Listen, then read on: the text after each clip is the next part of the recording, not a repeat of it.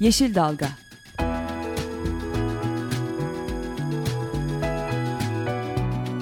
Çevre mücadeleleri üzerine.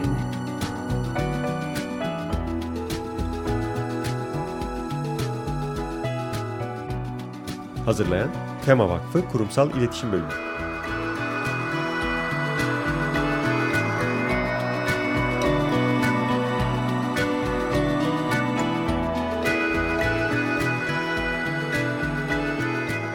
Yeşil Dalga programına katkılarından dolayı Willow pompa sistemlerine teşekkür ederiz. Merhaba sevgili dinleyicilerimiz. Bir Yeşil Dalga programında daha sizlerle birlikteyiz. Programı hazırlayan ve sunan ekipten ben Özgüler Demli Mutlu. Ben Esra Yazıcı Gökmen. Ee, bu haftaki konuğumuza ve konumuza geçmeden öz, önce aslında e, iki hafta üst üste yaptığımız e, iklim değişikliği zirveleriyle ilgili konuyu bir kapatıp e, değerlendirmesini başka programa bırakacağız. Çünkü iki hafta üst üste yaptık ama e, dinleyicilerimiz Açık Radyo'da da takip edenler biliyorlar. E, Lima'daki zirve sona yani e, taraflar toplantısı sona erdi ve her seneki taraflar toplantısında olduğu üzere e, planlandığı zamanda değil ertesi gün e, sona erdi. Maalesef e, beklentileri karşılayamadı. Pek çok şey Paris'e kaldı. Aslında pek çok şeyin Paris'e yani iki bin on beş senesindeki taraflar toplantısı, Paris'te gerçekleşecek taraflar toplantısına pek çok konunun kalması bekleniyordu ama e, özellikle e, çevreci kesimlerin, S T K'ların, e, iklimle ilgili aktivistlerin umut ettiği en azından birkaç temel konu burada geçsin ve e, hazırlıklar o şekilde devam etsin diye umutları e, maalesef gerçekleşmedi. E, konuyla ilgili aslında ayrı bir program yapalım istiyoruz. E, Esra da ben de. Lima'yı başından sonuna takip eden e, Sabancı e, İstanbul Politikalar Merkezi'nden Ümit Şahin oradaydı. Ümit Şahin süreç boyunca da hep yazılarıyla açıkladı, anlattı bize Lima'yı. Ama bir gün stüdyomuza konuk edip hem Lima'yı genel değerlendirelim hem de Paris'e nasıl gidilecek, Türkiye'den nasıl gidilecek, hazırlıklar ne seviyede olacak onları konuşalım isteriz deyip ben sözü sana bırakıyorum Esra'cığım. Evet, bu hafta ne mutlu ki haberlerimiz hep iyi haberler. Keşke her hafta böyle olsa. Ee, ilk haberimiz Yırca'dan. Ee, artık neredeyse bütün Türkiye'nin yakından takip ettiği Yırca'daki termik santral projesiyle ilgili e, daha önce bir du- yürütmeye durdurma kararı alınmıştı. Acele kamulaştırma kararına yönelik. Şimdi de e, ÇED olumlu kararını iptali için açılan davada yine bir yürütmeye durdurma kararı alındı. Bu çok son derece ümit verici her açıdan. E, şu an için e, projenin e, önü kesilmiş gibi duruyor. Tabii dileriz ki mahkemelerin kararları da bu yönde olur. Yürütmeye durdurma kararları e, son karar değil. O yüzden e, sonuçlanmasını da bu yönde bekliyoruz. Bir diğer olumlu kararımız da Çanakkale'den. E, orada da Çanakkale'nin Çan ilçesinin Karadağ köyünde e, yaşayanlar, köylüler bölgelerinde yapılması planlanan e, bir madenle karşı mücadele ediyorlar uzun zamandır. E, o köylerin civarında altın madeni e, arama projesi yapılmak isteniyor ve bunun için de aslında o bölge aynı zamanda su havzası da e, yaklaşık altı yüzden fazla noktada e, şey yapılacak. Altın arama için sondajlar yapılacak ve bunun için de bölgede yaşayanlar yine dava açtılar. O davada da aynı şekilde yürütmeyi durdurma kararı alındı. Bu da e, hem e, Karadağ köyleri için hem de e, doğasına E, sahip çıkan, önem veren insanlar için çok umut verici bir e, gelişme. Yine hmm. aynı şekilde mahkemenin de e, iptal kararını dört gözle bekliyoruz. Aynen, yani temkinli bir şekilde umutluyuz demekte fayda var belki. Çünkü hakikaten hem Çan, Çanakkale bölgesine bakacak olursak e, altın madenine ben de şimdi çok kısa Cerattepe'den bahsedeceğim.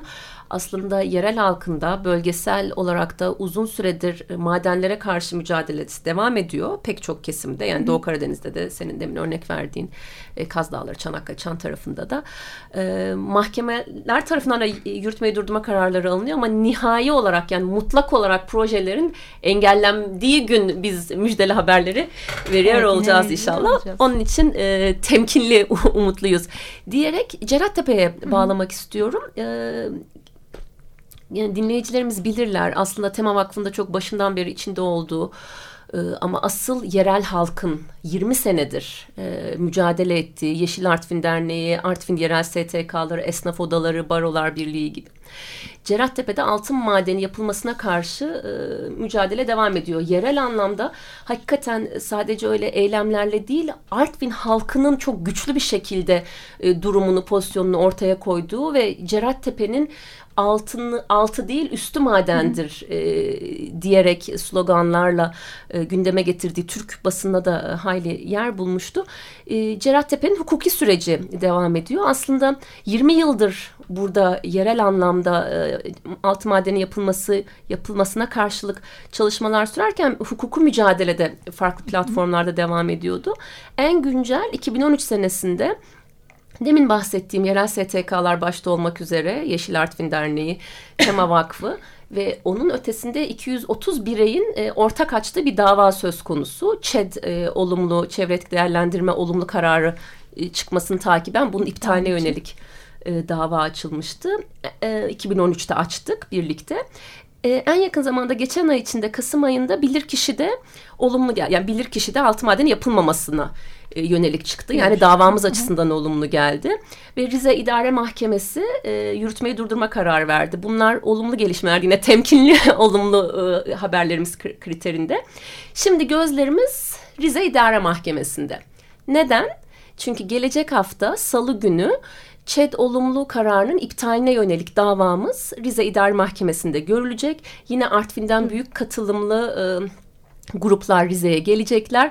Biz de umut ediyoruz ki e, bilirkişi raporunun öngördüğü gibi senelerdir, yirmi senedir oradaki halkın ısrarla altını çizdiği gibi, çevrecilerin, ekolojistlerin, herkesin söylediği gibi Cerattepe altın madensiz bir Cerattepe istiyoruz. Hakikaten Hatila Milli Parkı'nın dibinde binlerce bitki türünün yaşadığı, biyolojik çeşitlilik açısından muazzam öneme sahip, sadece ülkemiz Eşi açısından değil. Olmayan. Aynen, dünya çapında e, farklı örgütler tarafından da korunması gereken e, önemli bölge alanlardan birisi olarak belirlenen burada e, altın madeni istenmiyor. Umarız Salı günü iyi haberler çıkar Rize İdare Mahkemesi'nden. Evet, şimdi de e, daha fazla konuklarımızı bekletmeden konuklarımıza bağlanalım. E, telefonla bağlanacağız. İki konuğumuz var. E, bir tanesi Doğa Derneği Gediz Deltası Proje Sorumlusu Burak Özkırlı. İkinci konuğumuz da Orhanlı Köyü Derneği Başkanı Galip Ener. E, bu hafta konuklarımızla e, Gediz Nehri'nde sürülmekte olan, aslında yeni başlanmadı bu, iki bin on iki yılının sonunda e, başlandı. E, taşkın önleme çalışmalarını konuşacağız. Bu çalışmaların bölgedeki ekosistem üzerindeki etkilerini değerlendireceğiz. Aynı zamanda bölgede yürütülen başka çalışmalar da var.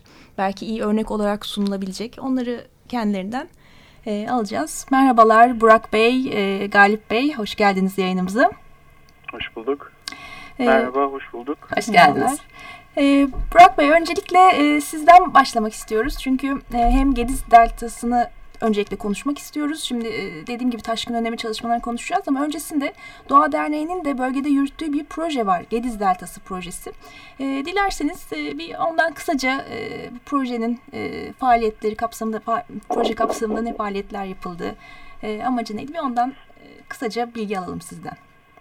Aslında Gediz Deltası projesine proje demek e, ne kadar doğru bilmiyorum. Çünkü on e, yıldır e, yaklaşık devam eden hem araştırma hem bu tarz e, akılcı olmayan müdahalelerde e, savunuculuk ayı olan, aynı zamanda da hukuki süreçlere de bol miktarda dahil olduğumuz bir süreçti bu. Bu süreç bu şekilde devam ediyor. Yani delta yapılan müdahaleler, deltanın e, yönetimine, deltadaki yaşayan insanların hayatına dokunmaya çalışıyoruz elimizden geldiğince. Hı hı. Anladım. O zaman hakikaten çok e, geniş kapsamlı, e, evet, hani evet. projeden yani, de öte bir e, çalışma söz konusu burada. Yani e, Gediz Deltası'nda mesela nehir ıslığı yapıldı. E, Gediz Nehri'ni çalışıyorduk, sulak alanı çalışıyorduk. Orada kesilen söğütlerden yapılan sepetler de aslında biraz derdimiz. Hı hı. Mesela sepetçilerle de konuşmuştuk, dertlerini dinlemiştik, araştırmıştık e, geç, geçtiğimiz yıllarda. Hı hı. E, Dediğiniz gibi e, tabii ki bir bölgenin ekolojisini, e, doğal varlıklarını sadece e, tek başına ele almak mümkün değil. Oradaki yaşayanlarla birlikte bunun aynı zamanda sosyal, ekonomik e, bağlantıları da oluyor. Mesela örneğin oradaki e, sepet yapımı aynı zamanda kırsalda yaşayan insanlar için bir ekonomik gelir de. Bu yönden çok e, boyutlu bakmak gerekiyor olaya. Yani bu süreçte şunu öğrendik biz. E, hani hep diyoruz ya, bir bölgede yaşayan insanlardan bağımsız bir şekilde düşünemeyiz. Hı hı. Şimdi şöyle bir gerçekle karşılaştık hani geçtiğimiz süreçte. Hani zaten son on bin yıldır Anadolu'da insansız bir doğa yok. Yani e, insan olmadan, e, kırsal yaşam olmadan, keçicilik olmadan, tarım olmadan e, hiçbir karış toprağını Anadolu'nun çok çok nadir yerler hariç e, oralarda da çok fazla insan e, etkisi var. Hı hı. Hani bizim doğanın doğası dediğimiz doğa ya da tez, hayal edebildiğimiz şey aslında tamamen insanla şekillenmiş bir şey. O yüzden insansız, insanı içermeyen bir koruma zaten koruma olmuyor. Çünkü zaten varlığın ya da korumaya çalıştığınız değeri ikiye ayırmış oluyorsunuz. İnsan ve hayvan ya da bitki olarak, hı hı, ya da ekosistem ve sosyoekonomi olarak. Bu bakış e, zaten çok maliyetli bir bakış açısı. Her zaman da örneklerini de söyleyebilirim ilerleyen zamanlarda. E, bedeli çok ağır, doğaya ve insana e, kesilmiş. Hı hı. Aslında orada çok da güzel ifade ettiniz. E, genel olarak da biz de vakıf olarak da o yönde konumlandırıyoruz. Hem genel savunuculuk çalışmalarımızı hem de yazılı olarak da örneğimiz su kanunumuzda bile bahsetmeye çalıştığımız şey oydu, sizlerin de ifade ettiği gibi. İnsan ekosistemin bir parçası. İnsanı sosyoekonomik düzeni ekosistemin dışına koyduğunuz zaman resmi tam anlatamıyorsunuz ve yani yapılmaya çalışan koruma çalışmaları da eksik kalıyor. Genel açıdan baktığımızda biz ne üstünüz ne dışındayız. İnsan da, hayvan da, her şeyde ekosistemin bir parçası, böyle daha bütünsel baktığımız zaman ve bu bakış açısını hem politika düzeyine hem uygulama düzeyine indirgediğimiz zaman daha anlamlı e, çalışmalar ortaya çıkabiliyor. Mesela basit bir örnek vereyim bu konuda. ee, bir orkideyi korumaya çalışıyorsunuz. Ee, biz akademisyenler gelip alanda orkideyi keçilerin yediğini görüyoruz. Daha sonrasında e, alanı telle çevirmeye ve mutlak koruma arazisini kanunla korumaya ve devam eden bir sürü şey e, iddia ediyoruz ve yapıyoruz. Yani kanun nezdinde de koruyoruz, teller çekiyoruz, güvenlik görevlerini koyuyoruz. Ondan sonra bir yıllık bitkilerin tamamı yükselip korumaya çalıştığımız canlıların hepsini öldürüyor.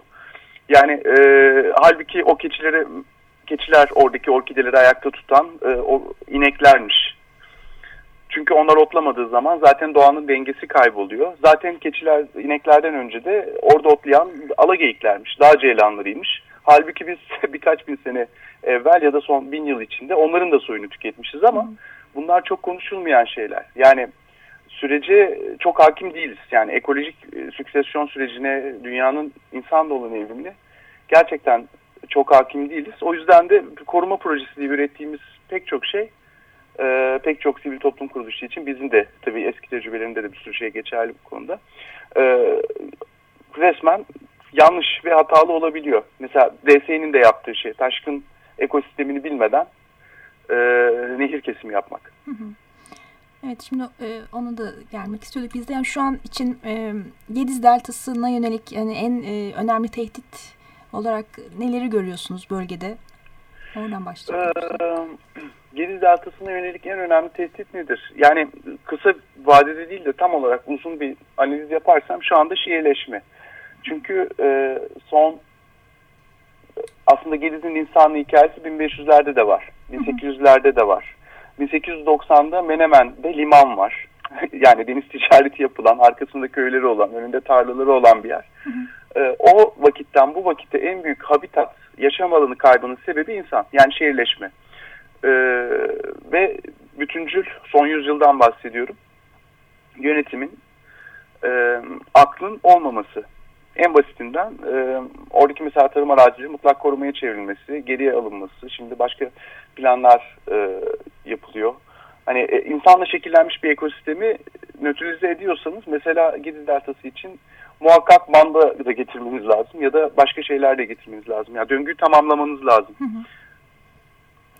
Anlıyorum. Yani, ve şehirleşmiş bu arada betonla hı. ilerliyor. Yani bir alanı istila ediyor insan ki Mavişehir e, geçtiğimiz yirmi otuz yılda tam olarak şekillenmiş. Hatta bin dokuz yüz doksandan sonra alan istila ediliyor insan tarafından. Tam teknik terim budur. Ee, ondan sonra şehirleşiliyor. Biraz daha biraz daha. Yani İzmir aslında Gediz Deltası'nı yemeye çalışıyor. İstila etmeye çalışıyor diyebilirim. Hı hı. Bahsettiğiniz yer aslında gene İzmir'i bilmeyen dinleyicilerimiz için de açıklamak lazım. Hani Mavişehir dediğiniz yer Karşıyaka'nın, Bostanlı'nın uç tarafında tam deltanın üzerinde tabii yapılan o büyük bloklardan bahsediyoruz. Hı hı. Tabii tabii. Benim çocukluğumda zaten orası bayağı bir şeydi yani. Bir stepti. Akdeniz tipi bir tuzcul habitattı. Ben hatırlıyorum çok çok küçükken. Ama şu an tamamen alışveriş merkezi haline geldi. Hemen. Ve kanuni olarak geldi. Hukukla geldi. Bir yandan da hakikaten ben de o kısımları biliyorum. Şey açısından baktığınızda oradaki o yüksek binaların, blokların bir kısmının adı da hakikaten o dibindeki sulak alanda yaşayan kuşların isimleri verilerek e, fil, yani burada da zikretmeyeyim şimdi. E, öyle de bir terslik var aslında. Yani başka türlü bakış açısından o binaları dikip orada azalan, e, nesli azalan, sayısı azalan e, türlerin isimlerini... Yaşam alanları. Evet, istila ettiğimiz yaşam alanlarına o isimleri vermek de hakikaten kendi, hakikaten kendi içinde de bir çelişki. Orada da ince bir ayrıntı vereyim.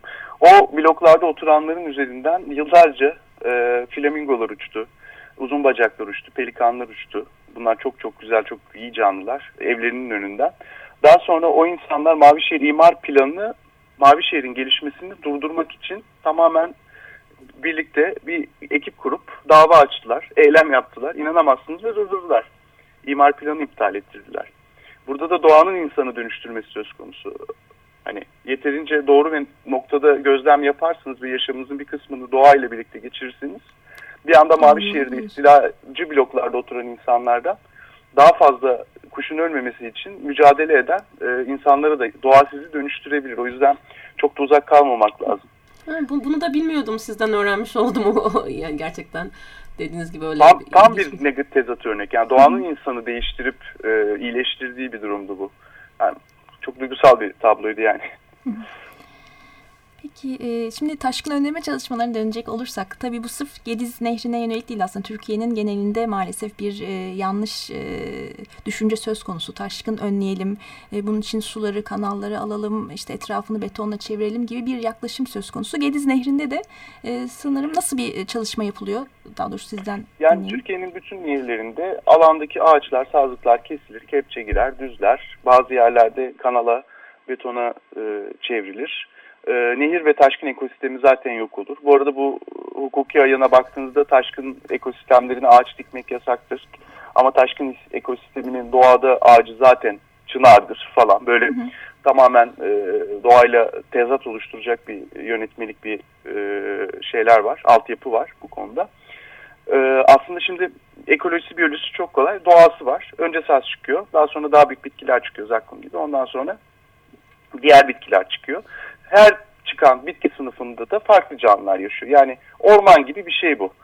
Nehir ekosisteminde. Bozkır gibi bir şey. Hı hı. Her katmanında farklı canlıların yaşadığı. Şimdi bunun ekolojisi göreceğiz. Zaten aklın yolu bir. Ne çıkıyorsa korumak. Çıktığı yerde de dokunmamak. Yani koruma dediğimiz şey o. Dokunmayın. Hani gölge etmesek hiç sıkıntı yok. Bu konuda yalnız şeyi bir başka konuya sizi yönlendirmek istiyorum burada. Eskiler ne yaparmış? Ya bundan yüz sene önce taşkın, erozyon kavramları neymiş diye e, biz araştırdık. E, Galip arkadaşıma sözü bırakmak istiyorum. Çünkü hı hı. kendisi bir proje yürüttü burada e, Seferihisar'da. O size bakalım şeyi anlatsın. Ya bundan yüz sene önce bir e, çoban ya da bir çiftçinin e, taşkın ekosistemleri hakkındaki fikirleri hı hı. çok kayda değer. Diğer fikirleri de kayda değer. Yanlış anlaşılmasın. Ee, oradaki bilgeliği bir görelim. Tamam. Evet, e, Galip Bey, Orhanlı Köyü Derneği Başkanı Galip Ener. E, dernek olarak da e, orada çok başarılı çalışmalar yapıyorsunuz. Dediğiniz gibi, Burak Bey'in dediği gibi e, geçmişe de biraz dönerek e, daha ön, bizden önce insanlar nasıl yapıyormuş, neler yapıyormuş, bir sizden onu dinleyelim. Çok teşekkürler. Burada e, katılıyorum değerli görüşlerinden dolayı. Şöyle ki bizim e, bundan iki sene önce bir projeye başladık Birleşmiş Milletler. G F S G P'den aldığımız bir projeydi. Küçük bir proje. Çünkü dere ekosisteminin her geçen yıl baktığımızda bir bozulmaya doğru gidiyor. Çünkü bilinçsizce e, bazı işte ıslah çalışmaları yapılmaya başlanmaya başladı. Gerçi bu Anadolu'nun her yerin artık ne yazık ki böyle. Biz de dedik ki en azından kendi deremizin belli bir ekosistemi var. Burada doğal olarak bir süreç e, devam ediyor ve bu süreci nasıl koruyabiliriz? Buna nasıl önüne geçebiliriz? Ve bunu araştırırken aslında büyüklerimizden sadece tek kelime, aslında tek cümle şunu öğrendik: su çalıdan korkar.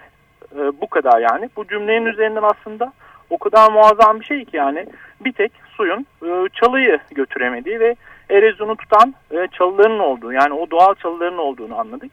Hı hı. Ve bu sayede deremize baktığımız zaman belli yerlerden çok toprak alınmadan dolayı bozulmalar olmuş. Erozyona uğruyor ve tarla sahiplerinin de tarlaları bu şekilde e, erozyona uğramış oluyor.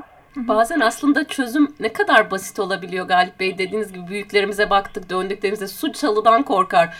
Üç cümleden, üç kelimeden oluşan bu cümlenin aslında pek çok açıdan, yani sizin kendi dereniz özelinde de işe yaradığını görmek. O aynen öyle, ki... evet, evet. Gerçekten öyle ve baktığımızda da çok doğru, çünkü e, dere ekosistemine baktığımız zaman çeşitli ağaçlara görebiliyoruz. İşte hayıttır, zakkumdur, ılgındır, kargıdır ve bunlar sırasıyla hangi bitki hangisine öncelik verdiyse sırasıyla çıkmış bir durumda.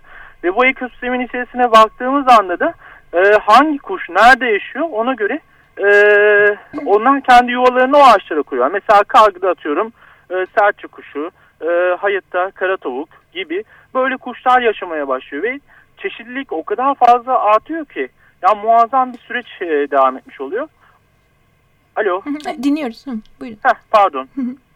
Ve çeşitlilik devam etmiş oluyor. Aynı zamanda eğer siz e, dereyi ıslah yapmaya başladığınız anda buradaki o ekosistemi bitirmiş oluyorsunuz. Çünkü geliyor kepçeler çalıları ilk başta köklüyor.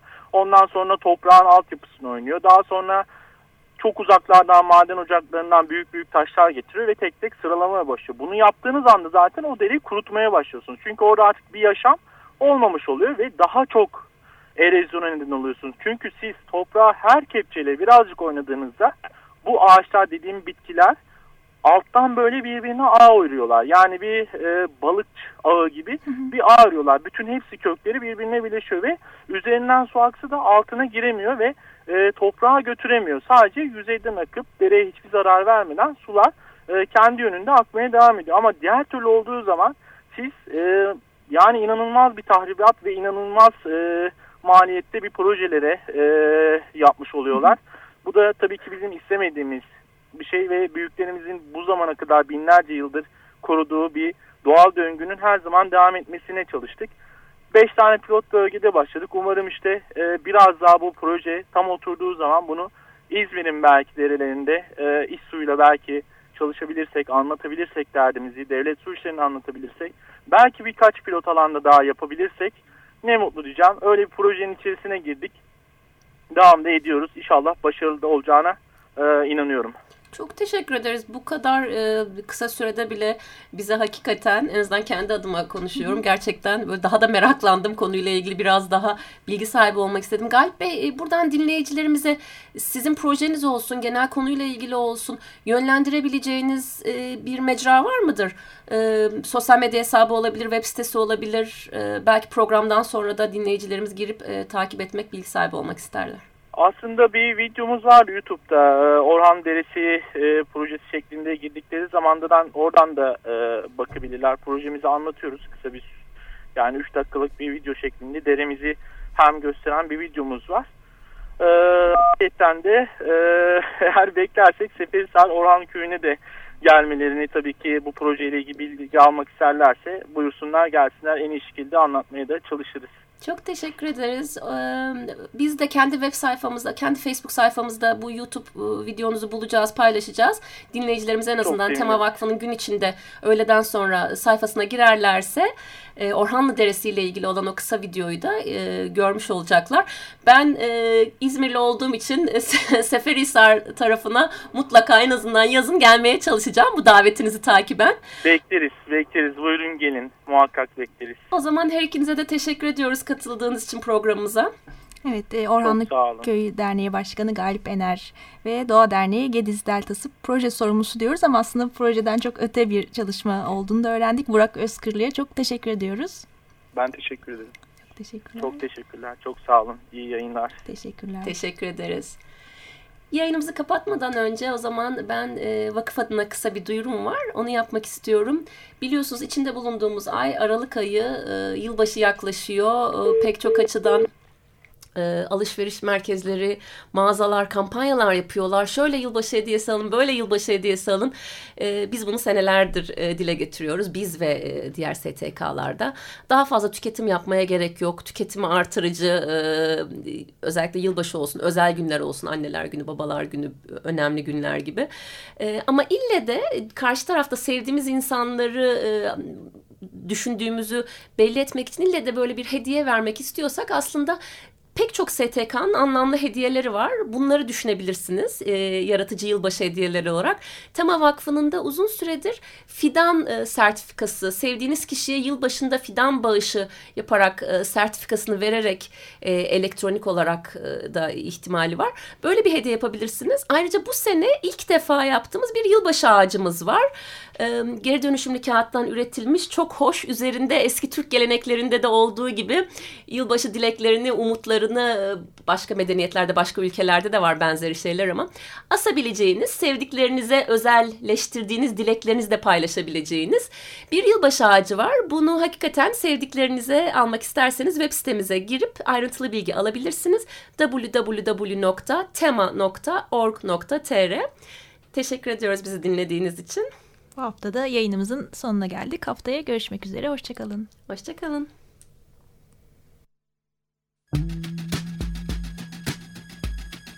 Yeşil Dalga.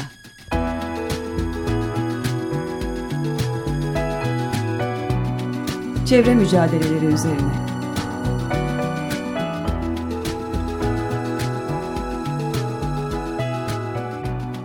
Hazırlayan Tema Vakfı Kurumsal İletişim Bölümü.